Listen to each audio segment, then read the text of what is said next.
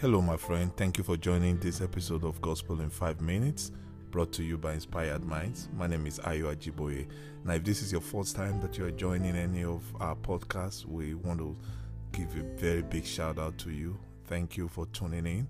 Um, we are on a journey to be inspired for the Lord, and um, we believe that everybody needs the gospel, um, the good news of our Lord and Savior Jesus Christ, even if it's for five minutes. Um, so um, you can catch up with a lot of our podcasts. Um, if you go back to the archive, we have hundreds of podcast um, titles um, that will greatly, greatly inspire you. And um, if you are a frequent listener, thank you for joining again. We was we're keeping this going because you keep listening and you're you're getting blessed. It's such a privilege to bring this to you um, every now and then. Uh, we just want to encourage you to keep sharing. Just keep sharing. Um, let somebody else also experience this. All right. Um, you know, have you ever taught um, to realize that the number one purpose of grace is to enable us live above sin?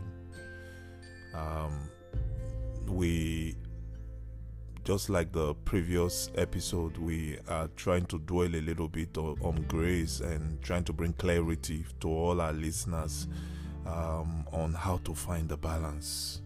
You know, grace reconciles our past with mercy and our future with hope.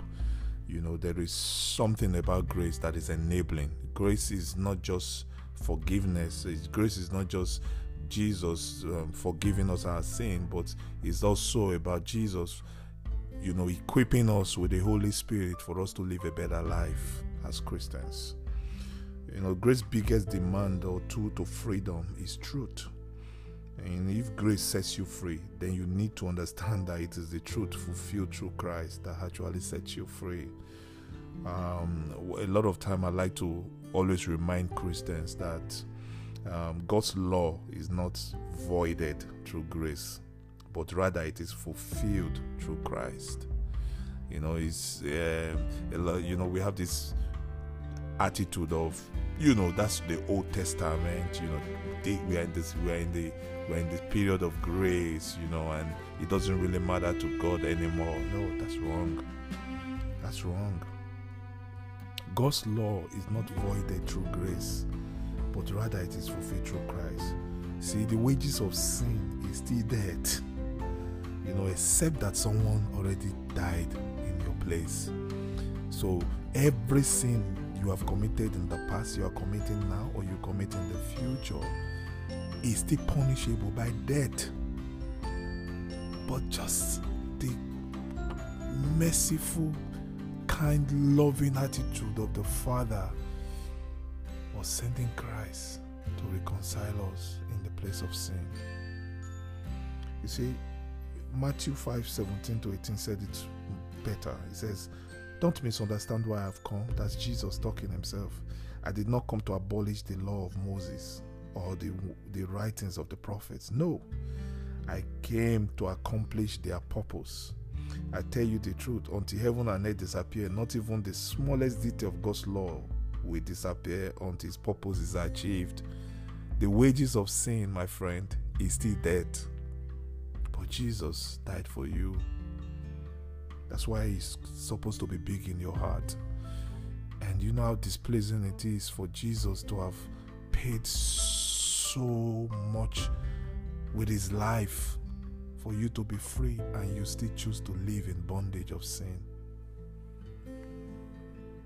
You see, um, as one of my finest preacher and you know distance mentor Chris Hodges will say, truth without grace is mean. I mean, you just hammer people with the truth, and you're not gracious about it. Is that you become mean? You you're wicked.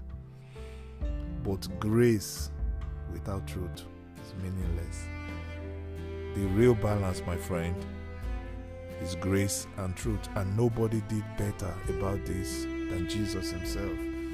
You know, Jesus Himself in John 8 10 to 11 stood before a group of people that wanted to persecute a woman because uh, they, they claim she has, she's committed adultery. And after Jesus has done what he needed to do, the Bible said in John 8 10 to 11, then Jesus stood up again and said to the woman, Where are your accusers? Didn't even one of them condemn you? No, Lord. That was what the woman said. And Jesus said, Neither do I. Now listen to what Jesus said. Said, Go and sin no more. Jesus showed that grace and combined it with truth. Sin no more because that's not a life I want you to live. That's not a life you have to dwell in. Jesus didn't say, Go, do whatever you want to do. I'm always here for you. Nobody should touch you. No, Jesus said, Hey, you are free. But do not stay in that place of sin anymore.